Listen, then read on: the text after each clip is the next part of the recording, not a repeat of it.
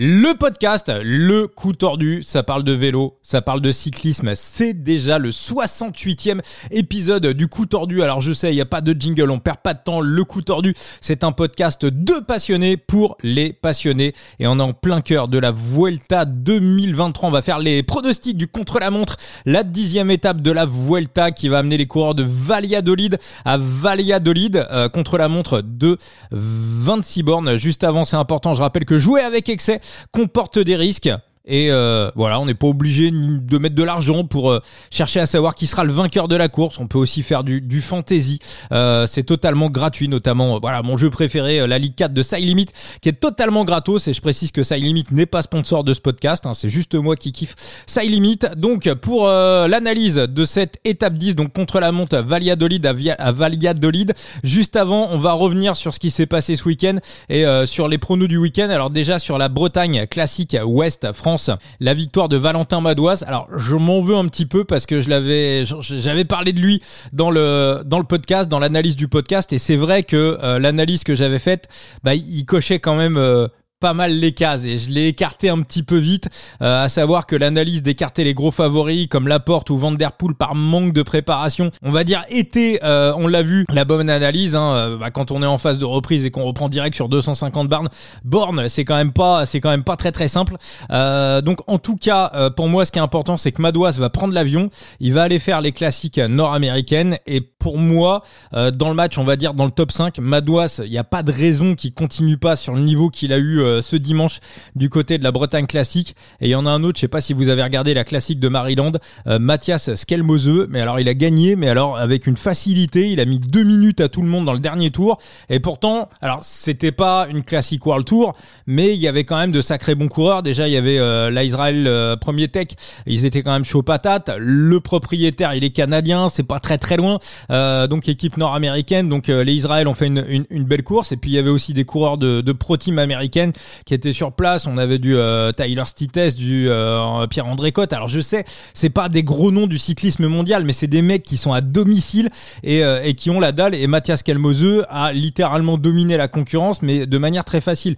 Et d'ailleurs ce Skjelmose, je suis en train de me demander si c'est pas un petit peu un Alejandro Valverde, à savoir que Valverde, il n'y avait pas de pic de forme. Le pic de forme, c'était du mois de février jusqu'au mois d'octobre. Et bah, Skjelmose, en attendant, on le voit depuis le début de la saison, on le voit depuis l'Étoile de Bessèges, il a été très en forme sur le Tour de France, son mois d'août il l'a traversé comme il faut, il était très bien sur le Tour du Danemark et là il est encore très très bien. Skjelmose, il sera dans les favoris des classiques nord-américaines. On aura l'occasion d'en reparler, de refaire des podcasts pour les classiques de ce week-end. Là on va revenir sur la Vuelta, donc retour sur la 9e étape, l'étape de ce dimanche juste avant la journée de repos. Alors je vous avais dit de se méfier de la météo, j'avais peur que l'étape soit annulée en raison des conditions météo.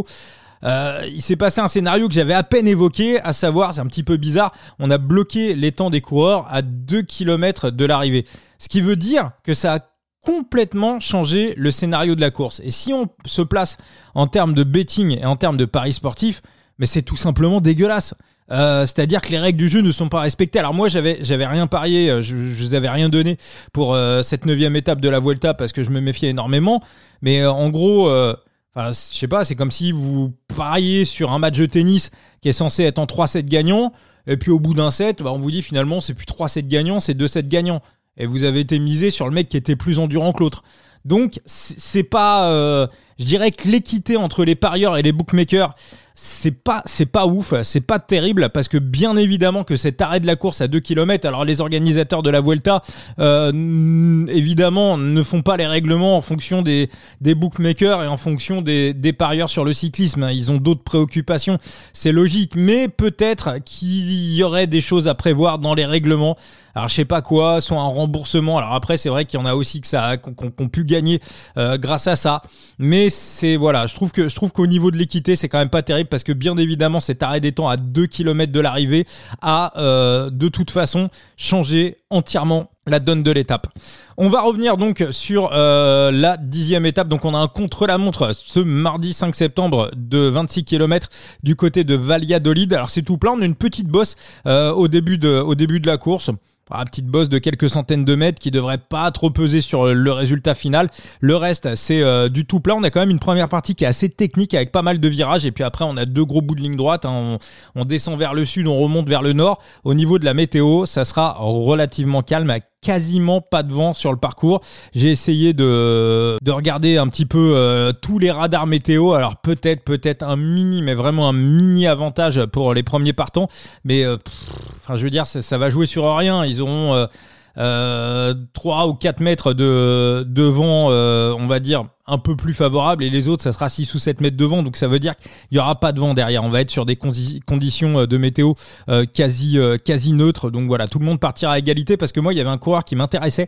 Si les conditions avaient été idéales pour les premiers partants, c'était Rune Herregodts. Rune Herregodts, il a terminé bien placé dans le championnat de Belgique. Je crois qu'il avait terminé 3e devant Remco Evenepoel. Il avait fait un top 10 également sur le contre-la-montre du Critérium du Dauphiné. Et c'est un type qui bosse ses contre-la-montre, qui veut, qui vise justement le top 5 mondial. C'est un exercice qui travaille énormément, mais à condition équivalente, Rune Herregodts fera partie des premiers partants. À condition équivalente, je pense que ça sera compliqué pour Rune Herregodts d'aller accrocher un top 3. Un top 10 me paraît complètement jouable, mais un top 3, un peu compliqué. Mais vous voyez, par exemple, à choisir entre Rune Herregodts et Stéphane Bissegger, qui vont partir à peu près dans les mêmes eaux, c'est-à-dire en début de start list, je me dirigerai quand même beaucoup plus vers un Rune Herregodts. Alors, du côté des pronostics, bien évidemment, ça devrait jouer entre les gros bras, entre les prétendants au classement général, au moins au podium. Il y a deux archi-favoris, Remco Evenepoel et Filippo Ganna, qui sont les favoris des bookmakers. Alors pareil, Pippo va partir au milieu de start list, Remco va partir dans les derniers. Alors malgré tout, c'est quand même un avantage pour Remco, parce que c'est toujours mieux d'avoir les temps de référence des adversaires pour un petit peu cadrer sa course. Donc c'est pour ça que Pippo Ganna, c'est quand même partir en milieu de start list, c'est quand même un petit problème sur ce type d'exercice. C'est les deux gros favoris pour ce contre-la-montre. Après, on a du Primoz Roglic, on a du Jonas Vingegaard. Alors moi, mon prono du jour, je vais vous le donner. Il y en a qu'un seul. Il y a un garçon dont on ne parle quasiment pas. Je vois les mises qui vont très très peu sur lui pour ce contre-la-montre. Il a pourtant battu Remco Evenepoel en chrono au Tour de Suisse. Ça s'est pas joué à grand chose. Il faisait jeu égal sur les parties plates. Il a gagné un autre chrono en World Tour sur le Tour de Romandie. Alors le parcours était très différent, mais il a quand même gagné ce contre-la-montre. C'est Juan Ayuso. Et Juan Ayuso, peu croivent aux chances de Juan Ayuso. Maintenant, est-ce qu'on connaît réellement les capacités de Juan Ayuso en contre-la-montre? Moi, la question que je vous pose, c'est: est-ce qu'on croyait plus, par exemple, en Tadej Pogacar avant la planche des belles filles, et même le chrono autour de Laval qu'il avait remporté l'année suivante, c'était la 4e étape du Tour de France, qu'en Juan Ayuso aujourd'hui? C'est-à-dire que Tadej Pogacar, sur l'étape de Laval dans le Tour de France, il était dans les favoris, mais il était coté derrière les gros spécialistes de l'exercice, comme Stefan Küng par exemple. Est-ce que Juan Ayuso ne serait pas, en contre-la-montre, un coureur du même calibre que Tadej Pogacar ou que Jonas Vingegaard, à savoir un mec qui va pas forcément éclater tout le monde dans des grands championnats? D'ailleurs, Juan Ayuso n'a terminé que 4e du championnat d'Espagne, mais en revanche, sur des courses à étapes et des grands tours, c'est-à-dire à savoir un mec qui récupère très très bien, est-ce qu'on n'a pas affaire à un GOAT du chrono? Moi, ce qui m'intéresse surtout, c'est sa victoire dans le Tour de Romandie, sur le contre-la-montre du Tour de Romandie. Faut se remettre dans le contexte de l'époque. Juan Ayuso, il avait eu une tendinite au genou en début de saison. Il a eu une reprise qui a été très très tardive, et il s'est pointé sur ce Tour de Romandie avec seulement 5 semaines de préparation. Et il a gagné le contre-la-montre. Alors certes, il a fait une grosse descente parce que c'était un chrono où on montait, on avait un petit col, une petite bosse de 4e catégorie, et on redescendait derrière avec une descente qui était très très technique. Donc il a fait une descente de malade, mais sur les parties plates, il faisait jeu égal avec les meilleurs spécialistes. Et ensuite, si on arrive sur le chrono du Tour de Suisse, qui est un chrono qui est beaucoup plus proche de celui qu'on va avoir ce mardi sur les routes espagnoles, à savoir exactement la même distance, un chrono de 26 bornes qui était un petit peu plus vallonné, mais au niveau du temps d'effort, on sera quasiment sur la même chose. Bon, là, il bat Remco Evenepoel. Alors, certains me diront oui, mais Remco Evenepoel était, on va dire, en phase de reprise. Il avait arrêté après son Covid qu'il avait eu sur le Giro. Il n'était pas reparti en altitude. Il était revenu, donc il avait repris sa préparation au moment du Tour de Suisse. Sauf que Remco, de manière générale, c'est un mec qui est de toute façon toujours performant, très performant en contre-la-montre, quelle que soit sa préparation. Ensuite, son niveau varie en montagne en fonction de ses prépas en altitude, mais généralement, ça a toujours été un GOAT en chrono.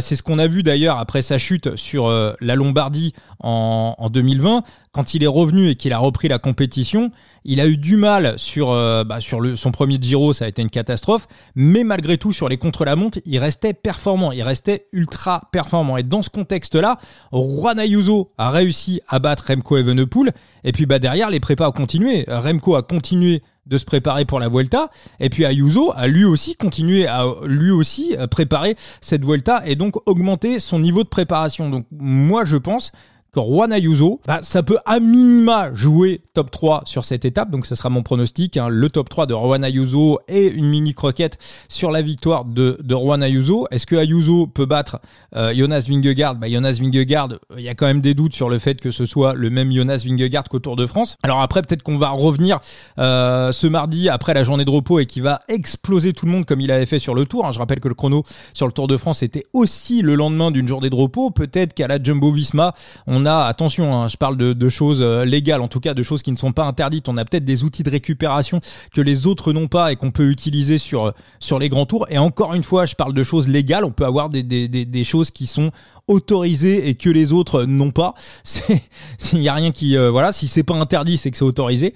Donc voilà, il y a peut-être des choses à gratter de ce côté-là, du côté de la Jumbo. Donc Vingegaard, ça pourrait être aussi un pic intéressant pour moi. Alors je ne vais pas forcer dessus parce que je l'ai déjà en prono long terme pour la victoire au classement général de ce Tour d'Espagne. Donc si jamais Vingegaard fait un bon chrono, bien évidemment ça sera à mon avantage, donc je vais pas non plus doubler. Si j'avais pas joué Vingegaard vainqueur de la Vuelta, j'aurais aussi été mettre une croquette sur la victoire de Jonas Vingegaard, peut-être pas sur le top 3 qui me paraît pas très très value, mais en tout cas sur la victoire de Jonas Vingegaard. Donc est-ce que Juan Ayuso peut battre Roglic ? Moi je pense que oui, donc déjà ça fait top 3. Et ensuite, on a fait un petit peu le tour. Est-ce que s'il va le battre, ça, il n'y a pas de problème. Lenny Martinez, bien évidemment. On a du Landa, on a du Soler. Donc voilà, faut réussir à s'immiscer devant un Joao Almeida. Moi, je pense qu'il sera devant. Donc la clé pour lui, c'est de battre un Roglic ou un Vingegaard et aller tréfler un Filippo Ganna qui va partir encore une fois en milieu de start list. Moi, ça me paraît jouable. Il va jouer à minima top 5, mais je pense que le top 3 est quand même très très value. On peut aussi avoir une énorme surprise avec la victoire. Alors Remco aussi favori que ça demain, ça c'est Houssine qui pose la question dans le chat du TikTok du Coup Tordu, parce que ce podcast, vous l'entendez sur toutes les plateformes de podcast, mais je l'enregistre aussi en direct avec les copains du Coup Tordu qui sont branchés sur le TikTok. Donc Remco, si on va parler en matière de betting, en matière de cote, Remco à 1,66, je trouve ça absolument pas value du tout, très clairement. Il y a eu des fois des chronos où je trouvais Remco value à 1,25, là 1,66, moi je m'attendais plutôt à le voir sortir, aller autour de 1,90, 1,95, voire autour de 2, on a vu quand même sur les derniers championnats du monde, face à Filippo Ganna, ça a été extrêmement serré, et même si on est au lendemain d'une journée, on est au lendemain d'une journée de repos, les corps réagissent souvent de manière un petit peu différente en fonction des coureurs. Il y a toujours une incertitude à ce niveau-là. Puis Filippo Ganna, lui, il a fait très très peu d'efforts finalement ces derniers jours. Il a pu un petit peu emmagasiner de l'énergie pour ce contre-la-montre. Donc voilà, 1,66, je trouve que c'est pas si value que... Je trouve qu'il y a zéro value à aller jouer sur Remco. Alors bien évidemment, Voilà, comme j'avais dit, sur vous prenez par exemple sur la première étape du chrono du Giro qu'il avait gagné, il était à 2,20 ou 2,25. Et voilà, alors c'est pour moi, ça reste la plus grosse machine à rouler de toute l'histoire du cyclisme. Mais en tout cas, s'il gagne, et bien évidemment il peut gagner, je pense qu'il va pas foutre une claque à tout le monde. On a quand même un niveau assez homogène sur cette Vuelta. Donc voilà, je le vois sur le book référence au niveau des cotations, il est à 1,57. Pour moi, c'est absolument horrible. Après, on a du Filippo Ganna, du Vingegaard, du Roglic, du Bissegger à 17, Bissegger qui n'a rien montré depuis le début de la saison. Cataneo peut être intéressant à 34, plutôt à mon avis pour du top 6, mais après Cataneo, est-ce qu'on va pas lui demander de se réserver et garder des forces pour la suite de la Vuelta pour Remco Evenepoel? Moi je pense que ça sera plutôt là-dedans. Sobrero a pu reprendre confiance après sa deuxième place de samedi, Garen Thomas j'y crois pas du tout, et puis ensuite des mecs comme Oliveira, comme Tratnik s'il le fait à fond, ou Finn Fischer-Black, il leur faudrait des conditions météo favorables pour réussir à faire quelque chose, et encore une fois dans les radars de ce que je vois sur cette Vuelta, je vois pas de conditions météo favorables, de fenêtre de tir pour réussir à faire un hold-up. Le même hold-up qu'a fait la team DSM sur le contre-la-montre par équipe. Voilà, j'ai fait à peu près le tour pour les... Alors, je retourne dans le chat du coup tordu. Est-ce que ça fait peur pour Martinez, surtout qu'il n'a aucune expérience des lendemains de journée de repos? Alors, Foligno, c'est une bonne question. Lenny Martinez, c'est pas si mauvais que ça sur contre-la-montre. C'est pas pourri. Voilà, c'est pas... voilà, je pense que dans sa carrière, ça sera peut-être un petit peu meilleur que Bardet, un petit peu meilleur que Gaudu. C'est pas un GOAT, mais c'est un mec quand même qui peut limiter la casse. Par contre, là où t'as raison, l'expérience des journées de repos, c'est la première fois qu'il va revenir sur une course après une journée de repos et réattaquer avec un contre-la-montre. C'est quelque chose qui peut être un petit peu compliqué. Maintenant, il a aussi dans sa famille des gars qui vont lui transmettre cette expérience, hein. Il a un papa qui a fait le Tour de France, enfin, je pense qu'il est quand même relativement bien entouré, donc à mon avis du côté de Lenny Martinez, je pense qu'on va quand même un petit peu limiter la casse et puis se recentrer sur l'objectif du top 10. Voilà pour la petite question. En tout cas, n'hésitez pas à nous rejoindre, hein, vous tous qui écoutez le podcast, sur les réseaux sociaux du coup tordu. Il y a la page Facebook, le compte TikTok, le compte X, le compte Twitter. Tout est gratuit, bien évidemment. Il y a aussi le compte Instagram. Je vous ferai une petite vidéo également demain sur les réseaux sociaux pour vous faire un petit récap de mes pronostics pour cette 10e étape pour ce contre-la-montre. Et puis, je vous dis à très très vite pour un nouvel épisode du coup tordu. Je vous souhaite à tous une belle étape.